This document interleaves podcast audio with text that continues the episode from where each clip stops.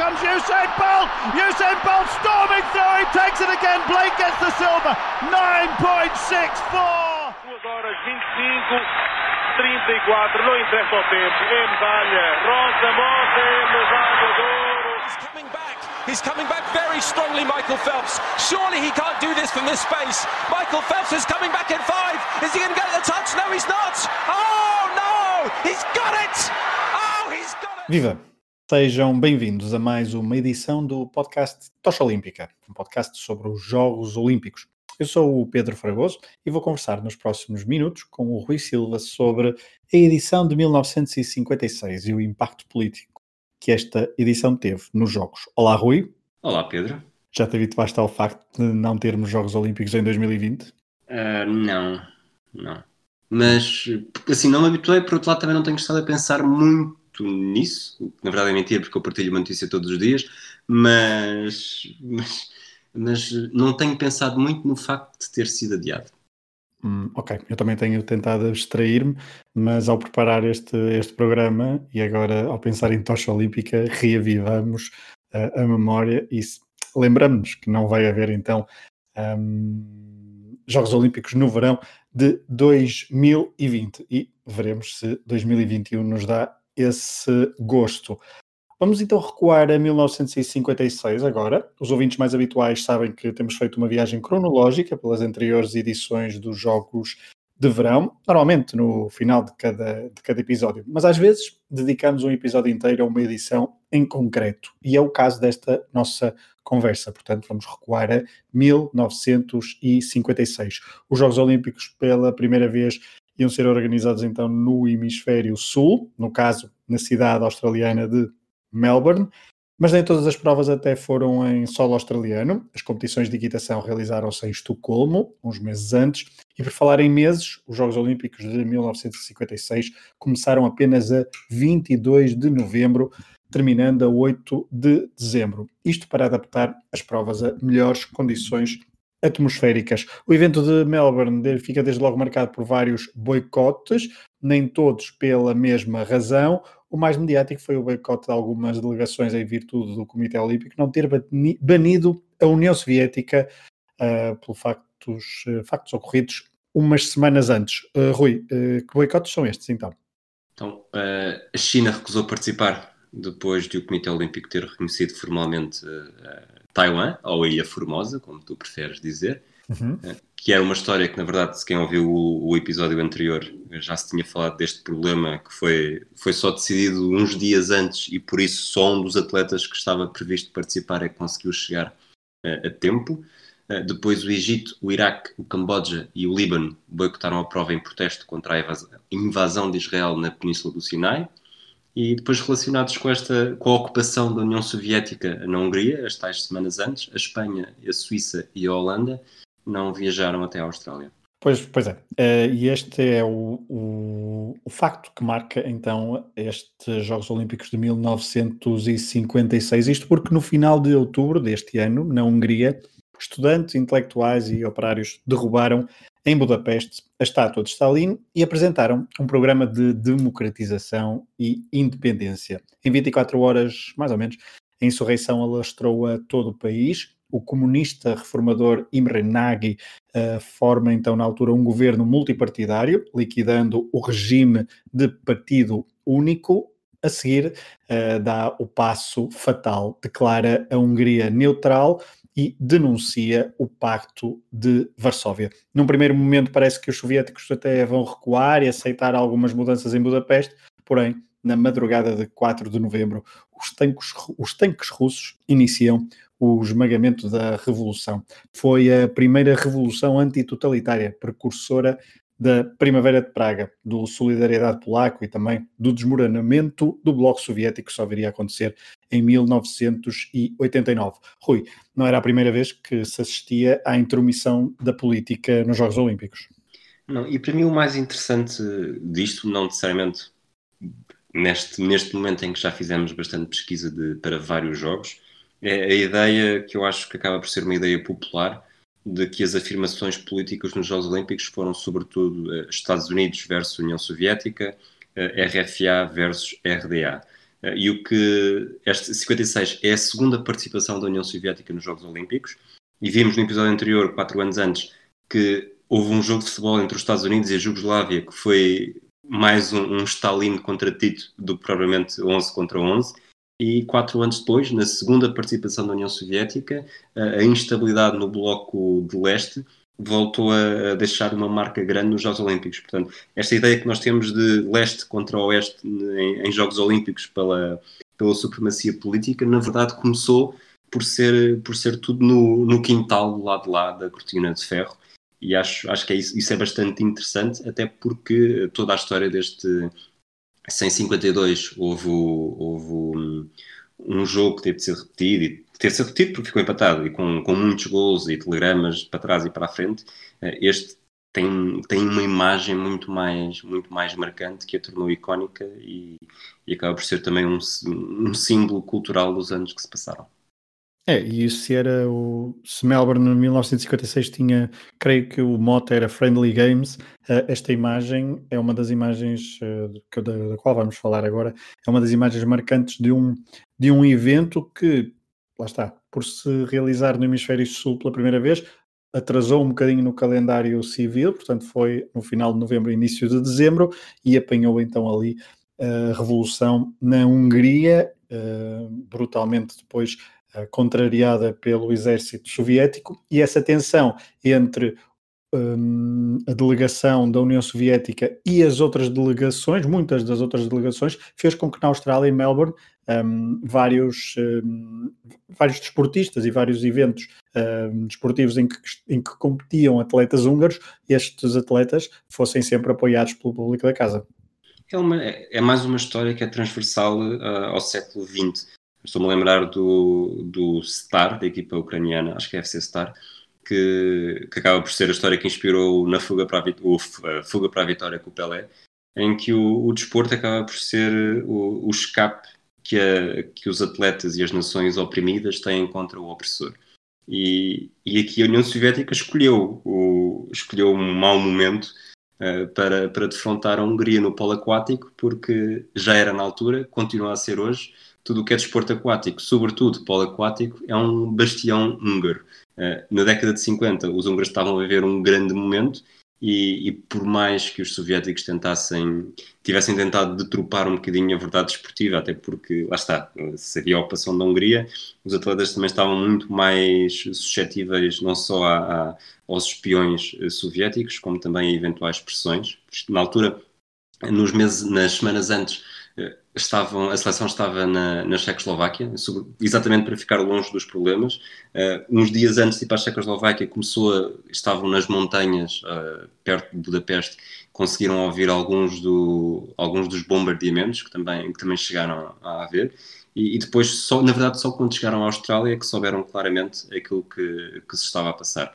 A tensão, como disseste, era, era máxima, havia o, todo, todo o mundo via a União Soviética como o vilão e não, não foi surpresa para ninguém que cada vez que houvesse, sobretudo húngaros contra soviéticos numa prova, o, os adeptos estavam, estavam todos do mesmo lado. E no polo aquático houve mesmo um confronto, eh, na altura não era final, porque o modelo não era exatamente aquele que nós conhecemos hoje em dia, mas houve então um, um embate entre a Hungria e a União Soviética eh, praticamente, creio que era o penúltimo jogo do, do grupo e que decidia um, o campeão olímpico, 6 de dezembro. Um, fica marcado por uma imagem de um atleta húngaro um, a sangrar no final, um jogo em que até foi relativamente tranquilo a nível de resultado e de supremacia húngara dentro da água, mas uh, não é por aí que, que, teremos que entrar, porque o que fica é uma tensão um, física e uh, psicológica entre as duas seleções. É, o, o, resultado foi 4-0 e esteve 4-0 desde logo de uma fase bastante inicial do jogo, nunca esteve, nunca esteve em causa. E depois trago, trago aqui uma frase: é, ouvi um apito, olhei para o árbitro e questionei-me qual seria a razão. Ali, naquele momento, soube que tinha cometido um erro horrível. Virei-me para trás e levei um murro na cara. Tentou continuar a esmurrar-me. Deve ter visto umas 4 mil estrelas. Enquanto levei as mãos à cara e senti o sangue quente a sair-me do corpo, pensei imediatamente que não poderia disputar o último jogo. Este, este testemunha do Erwin Zador, que acaba por ser a cara mais famosa deste, deste duelo sangrento. Foi ele que saiu da piscina uh, em sangue, a sangrar abundantemente. Tanto que o jogo não chegou ao fim. Os árbitros como é que, chama, como é que se chama o vilão? Desculpa. O, o vilão é o Valentim Prokopov. Ok. Uh, os dois já estavam, já estavam pegados há algum tempo e numa altura em que, perdido por 100, perdido por 1000, o, os soviéticos decidiram fazer o, o, tento de honra, mas de uma forma bastante desonrada. E nas bancadas também não, não gostaram muito daquilo que estava a passar. Até havia expatriados húngaros, americanos, australianos, uh, indignados com, com os soviéticos. Uh, os soviéticos chegaram a ser cuspidos e porque não queriam não queriam que, que aquela situação fosse tivesse passado em claro e portanto se na Europa a União Soviética conseguia impor uh, o seu o seu regime através do medo no isto não é necessariamente o ideal olímpico mas aqui o, a supremacia foi outra o jogo não chegou ao fim um, ehm, e foi uma tensão que se prolongou um, ehm, pós-jogo, não é? Porque um, do que, do que, do que li, um, do que li, até que foi, acho que foste tu que escreveste essa, esta parte, por acaso, no, no Desporto, um, havia muita, havia, havia uma, uma, preocupação no regresso a casa uh, por parte da comitiva húngara. Sim, porque lá está, o, o longe de casa é fácil, é fácil adotar uma postura desafiante e quase que humilhar os soviéticos, mas, mas estes heróis nacionais tanto que o, o Zador diz: sentimos que estávamos a jogar não apenas por nós, mas pelo nosso país inteiro. Uh, não, seria, não se sentiriam seguros quando voltassem à Hungria, uma Hungria ocupada pela União Soviética, e eles, uh, autores morais e, e, físicos de uma humilhação soviética nos Jogos Olímpicos. Portanto, grande parte, mais de metade da comitiva que, que estiver em, em Melbourne, uh, decidiu desertar Portanto, a Hungria foi, acabou por ser campeã olímpica e a União Soviética medalha de bronze, mas uma medalha de bronze que ficou, ficou manchada não só pelo sangue de Zador, como pela, pelas ações que tinham tido antes e durante os Jogos Olímpicos. Eu, sincero, este episódio, não sei se concordas, é, não, não, quando, quando se fala muito, e tu disseste isso na, há pouco, quando se fala de tensão política nos Jogos Olímpicos, não sei se este, este este confronto Hungria-União Soviética fica um bocado para, não direi para segundo, mas às vezes até para terceiro plano na, uh, quando se fala de Jogos Olímpicos. Obviamente que também há outros, e nós já falamos aqui, obviamente, de Jogos de Berlim, uh, por exemplo, mas uh, não sei, não achas que fica assim um bocadinho escondido este, este, este acontecimento na história dos Jogos?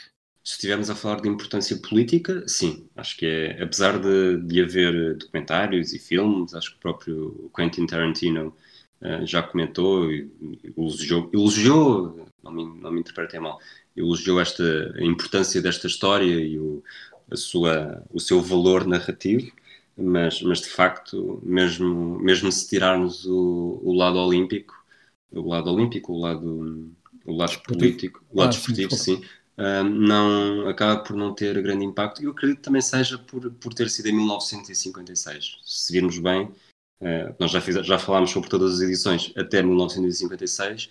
Uh, se não tivéssemos falado, provavelmente o que sabíamos dos Jogos Olímpicos até esta altura era uh, Zatopek, Pavo Nurmi, Jogos de Berlim, Jesse Owens, Francisco Lázaro e pouco mais. Uhum. Sou capaz de me estar a esquecer de um ou outro mais óbvio, mas estes claro. são, claramente, são claramente os principais. E, e não achas e agora... que o facto de também ser longe em Melbourne também não contribuiu um bocadinho por ser em Melbourne em 1956? Não sei qual foi do que, do que li, portanto estamos a falar de, apesar dos boicotes, o número de delegações foi praticamente o mesmo do, do da edição anterior, muito menos atletas mesmo assim por causa do, uh, de alguns boicotes e também por causa de, de viagens, por exemplo. Uh, a distância pode ter contribuído também? Eu acreditaria que sim, se tivesse sido contribuir para não ter uma grande importância naquele momento. Uhum. A partir do momento em que é a história olímpica, e nós neste momento conseguimos ter acesso tanto a, uma história de 1956 em Melbourne como uma história de 1992 em Barcelona. Não é bem assim, porque havia mais imprensa e estamos aqui, pronto, para nós é mesmo, mesmo, mesmo mais perto. Mas, mas falarmos desta história ou de um sei lá, do Francisco Lázaro em Estocolmo uh, tem, tem o mesmo impacto, porque tem, a mesma, tem os mesmos testemunhos, já faz parte da história dos Jogos Olímpicos e conseguimos aceder diretamente da mesma forma, na maior parte das vezes, é, através da internet. Uh, claro. Acho que é um tema que, não sei se para me dar um bocadinho de razão, por ser uma modalidade coletiva e os Jogos Olímpicos serem mais, mais propícios a a grandes epopeias individuais, eh, ou se é por ser, eh, por ser antigo, por ser polo aquático também, porque se eu te, pergunto, se eu perguntasse, e se tu me perguntasses há, há uns meses antes de, de, começarmos a cruzar com esta história, qual é o momento de polo aquático que te lembras dos Jogos Olímpicos? Provavelmente ficaríamos em branco na resposta. Claro.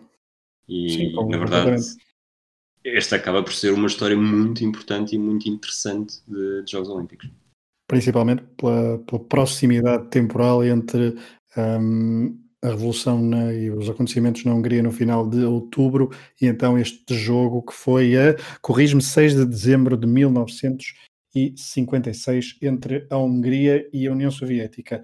Nós no, no final dos episódios, não sei se tens alguma coisa a acrescentar em relação a este, a este assunto. Tenho só uma pequena curiosidade, que claro. este, o, o, agredido, o Erwin Zador, uh, mais tarde treinou Mark Spitz, quando o Spitz ainda era um imberbe, jovem imberbe, sem, ainda não acreditava que viria a fazer história olímpica, foi, foi treinado pelo, por este atleta de polo aquático. Hum, ok. Um, estava a dizer que no, no, final dos episódios fazemos sempre uma, uma viagem pelas histórias que vocês, os, os nossos ouvintes, podem ouvir, podem ler um, com mais detalhe na, na página do Edesporto, do, do Rui.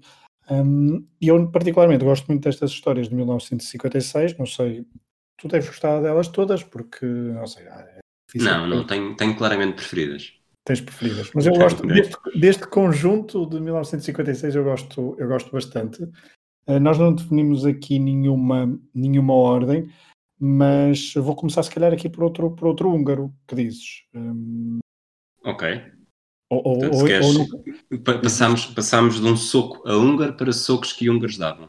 Exatamente, exatamente, porque ia, íamos falar agora de pugilismo a sério, de pugilismo desportivo uh, e de alguém que, um, ehm, que até beneficiou de faltas de comparência, não é? Para, para se afirmar neste, neste desporto.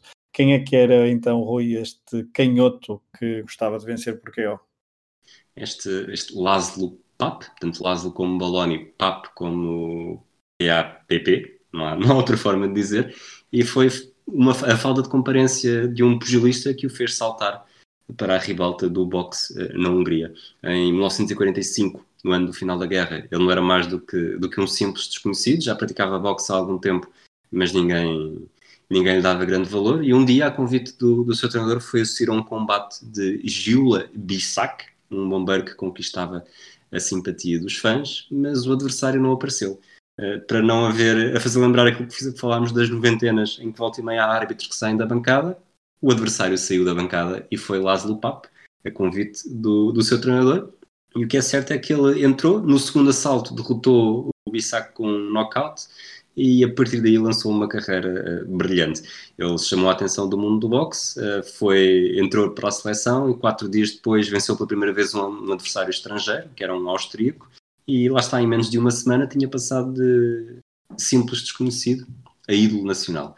Ele estreou-se nos Jogos Olímpicos em 48, uh, venceu todos os, todos os assaltos de todos os combates e conquistou a sua primeira medalha de ouro.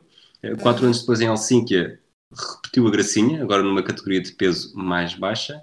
E, e, depois em Melbourne, na Austrália, o seu ciclo olímpico chegou ao fim, tinha 30 anos, continuava a ser um pugilista amador e tornou-se o primeiro da história a ser campeão olímpico em três edições distintas. Uh, mais tarde, os cubanos Teófilo Stevenson e Félix Savon conseguiram imitá-lo. Esta terceira medalha de ouro, talvez por já ter 30 anos, foi também a mais difícil. Eh, começou com um knockout também na primeira ronda, mas no combate de atribuição do título contra o norte-americano e futuro campeão do mundo uh, José Torres, um nome também claramente americano, uh, permitiu pela primeira vez a vitória no assalto, num assalto a um adversário. Uh, mas no final de contas, a medalha de ouro também não fugiu.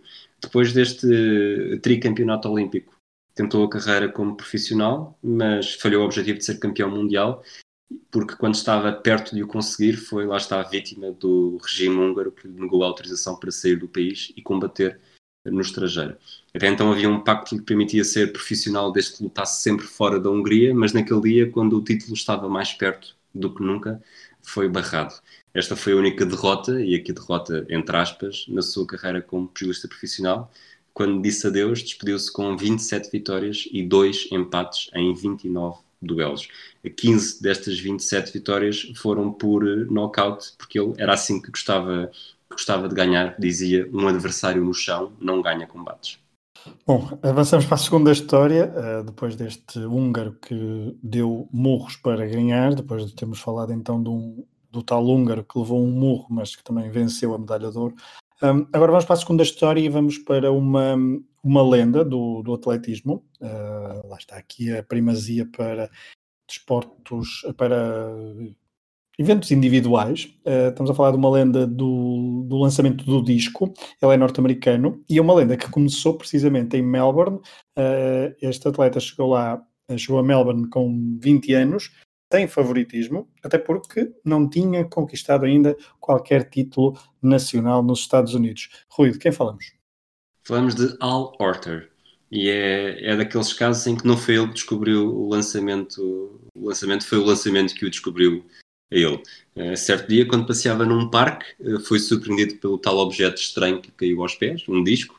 Uh, alguns lançadores estavam a praticar e o disco ficou ali à mão de semear e depois de o devolver com tanta qualidade, percebeu que podia estar ali algo que gostasse. Nesta altura tinha 15 anos, portanto estamos a falar de 1951, começou a praticar o lançamento do disco com frequência, tinha resultados cada vez melhores, conquistou uma bolsa desportiva na Universidade de, do Kansas em 54, sendo estranho estar a dizer que conquistou uma bolsa, e, e quando se estreou nos Jogos Olímpicos de 56 em Melbourne, lá está, como disseste, ainda não tinha um único título para a amostra. O problema é que os Jogos Olímpicos, no, não só em Melbourne, como nas edições uh, sequentes, foram. acabou por dominar sempre com bastante à vontade. Em 1956, em Melbourne, uh, fez um resultado de 56 metros e 36 centímetros. Uh, foi a primeira de quatro medalhas de ouro que ganhou com uma vantagem superior a um metro e meio. Uh, em 60, em Roma, venceu com 58 metros e 43 centímetros, um novo recorde olímpico e com quase 3 metros de vantagem. Em Tóquio, 60, voltou a aumentar a melhor marca olímpica com um registro de 60 metros e 54 centímetros. E finalmente, uh, na cidade do México, eu disse Tóquio 60, mas é Tóquio 64. 64 é, na cidade do México, em 68, conquistou o quarto título da mesma prova individual com um lançamento de 64 metros e 78 centímetros. Seja, mais uma vez com um recorde olímpico. Este feito do Al Orter foi único, nunca ninguém até então tinha vencido a mesma prova individual em quatro edições dos Jogos Olímpicos. Mais tarde, este recorde foi igualado por Carl Lewis no salto em comprimento entre 84 e 96 e por Michael Phelps nos 200 metros estilos entre 2004 e 2016. Vamos à terceira história, depois de um húngaro e de um uh, norte-americano. Um, eu esta terceira história é, é daquelas que que gostamos e que os Jogos Olímpicos também nos oferecem a miúdo, vamos falar de um atleta que uh, parecia um crónico segundo classificado, mas que em Melbourne, 1956, conseguiu então o lugar ao sol, uh, batendo inclusivamente o rival que o tinha deixado na sombra em, edições, em edições passadas. Já, já falámos de alguém que levou um soco no, na cabeça, outro que dava socos e este o francês, Alain Mimon, eh, levou vários socos no estômago até conseguir finalmente a glória olímpica. Ele chegou aos Jogos de Melbourne em 56 com três medalhas de prata uh, nas edições anteriores, uma espécie de Vitor Gamito cruzamento com Jan Ulrich. E o que é que tinham estas três corridas em comum? Eu tinha ficado sempre atrás de Emil Zatopek, a famosa locomotiva humana. Na Austrália, finalmente na prova da maratona, conseguiu ganhar um lugar ao sol e conquistar o tão ansiado título olímpico já com 36 anos. Ele fez um tempo redondo de 2 horas e 25 minutos, eh, despediu-se finalmente com aquilo que mais ambicionava e, curiosamente, tinha acabado de saber que a sua filha tinha nascido e, a correr com o 13, o número que lhe dava mais sorte do que azar, conseguiu terminar a meta no primeiro lugar. Eh, os duelos com Zatopek tinham sido tão memoráveis que Zatopek, que estava também nesta maratona, que Mimon esperou que o seu adversário cruzasse a meta para lhe contar que também já podia dizer que era campeão olímpico. na altura o checo-eslovaco, a recuperar de uma operação, uma hérnia, e também por isso talvez não estivesse aparecido tão forte, deu-lhe os parabéns e deixou-me num estado, num estado de alegria total, porque ele diz que para ele eh, os parabéns de Zatopek foram melhores do que uma medalha. A última história é sobre um atleta da casa. As delegações, nesta altura, nos Jogos Olímpicos, as delegações do país anfitrião normalmente eram das maiores e os atletas um, do país anfitrião venciam normalmente muitas, uh, muitas provas e muitas medalhas. Ainda não falamos de nenhum australiano, Rui. Uh, desta vez vamos falar então de um atleta que por acaso nasceu em Inglaterra, mas que fugiu, uh, fugiu é mesmo o caso, fugiu da Segunda Guerra Mundial, os pais fugiram da Segunda Guerra Mundial, levando este, este atleta ainda muito bebê, uh, foram para a Austrália e ele tornou-se em Melbourne, em 1956, uma das coqueluches, se bem que também ficou conhecido por pelo regime alimentar que cumpria desde pequeno, influenciado pelos pais. É, esta história é de 1956, mas ainda tão em voga que, que hum. podia ser de 2000, 2020 porque Exato. estamos a falar do Murray Rose, ele conquistou três medalhas de ouro na natação, como disseste, era apenas um adolescente, 17 anos, só que ficou mais famoso pela dieta imposta pelos pais do que necessariamente pelo que fez uh, a nadar. Uh, ele conquistou a medalha de ouro nos 400 e nos 1500 metros livres e ainda na estafeta dos 4 vezes 200 metros livres. Uh, ser famoso alertou os australianos para a sua vida e houve um promenor que destacou entre todos os outros porque ele uh, cumpria uma dieta vegan baseada em algas que os pais lhe tinham imposto desde pequeno e muitos na altura acharam que este seria o segredo para os seus resultados. Da mesma forma que os soviéticos chegaram a acreditar que o segredo para os resultados do Mark Spitz era aquele bigode mágico. Eh, com a descoberta desta fórmula, foram muitos os australianos que decidiram seguir pelo mesmo caminho, tentando alcançar resultados idênticos mas eh, por aquilo que eu sei, comer legumes nunca me fez nadar mais rápido. Eh, depois de a vida de atleta, Mary Rose teve um, teve um futuro muito ligado à representação e ao comentário desportivo, com destaque para os Jogos Olímpicos. Foi viver para os Estados Unidos, trabalhou também na área de marketing e um fim, um fim infeliz para todos os defensores desta dieta vegan, começou a comer carne.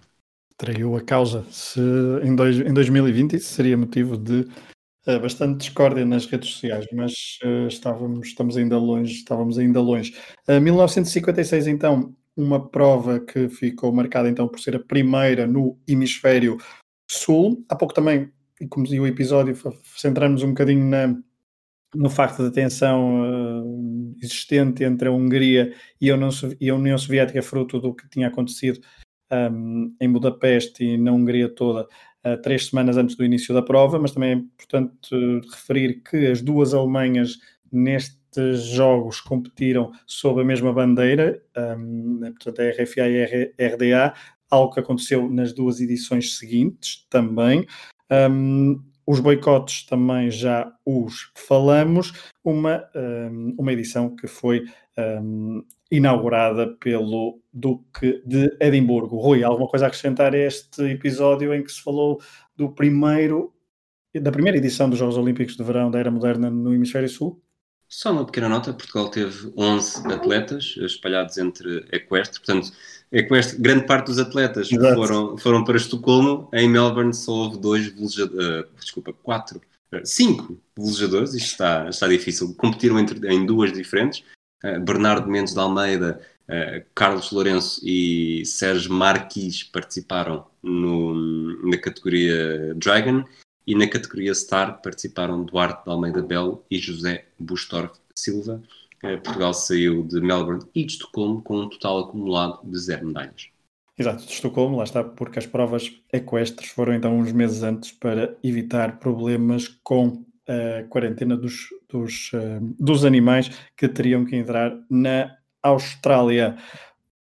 Um podcast que vinha num ritmo pré-pandemia uh, praticamente quinzenal, uh, agora adaptamos um, eh, para um ritmo mensal, para irmos com calma até, esperamos, Tóquio 2021, apesar da nomenclatura se calhar ser mantida para Tóquio 2020, mas vamos esperar que, um, que este ritmo calmo e tranquilo ajude também a que outras coisas ajudem uh, e permitam que os jogos em Tóquio se realizem no verão de 2001. Obrigado por terem estado 2021. 2021. Eu disse 2001, lá está.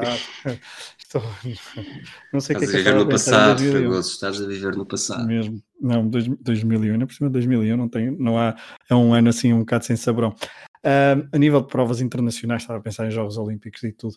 Hum, mas pronto, fica então fechado. Este foi mais um podcast do Hemisfério Desportivo. Já sabem, há outros podcasts para os amantes de desporto e também de viagens, como por exemplo o Atlas, o Atlas de Bolso. Uh, para basquetebol temos o 24 segundos e NBA, mais precisamente, o Matraquilhos sobre futebol. O desconto de tempo, que está literalmente em desconto de tempo, e de Fórmula 1, o último chicano. Estamos todos ainda à espera de novos desenvolvimentos no regresso das atividades desportivas. Um abraço a todos, obrigado por terem estado desse lado. Um abraço. Here comes Usain Bolt. Usain Bolt storming through. He takes it again. Blake gets the silver. 9.64. 2 horas 25, 34. Não interessa o tempo. É medalha. Rosa Mota é medalha de ouro. He's coming back very strongly, Michael Phelps. Surely he can't do this from this space. Michael Phelps is coming back in five. Is he going to get the touch? No, he's not. Oh, no! He's got it! Oh, he's got it!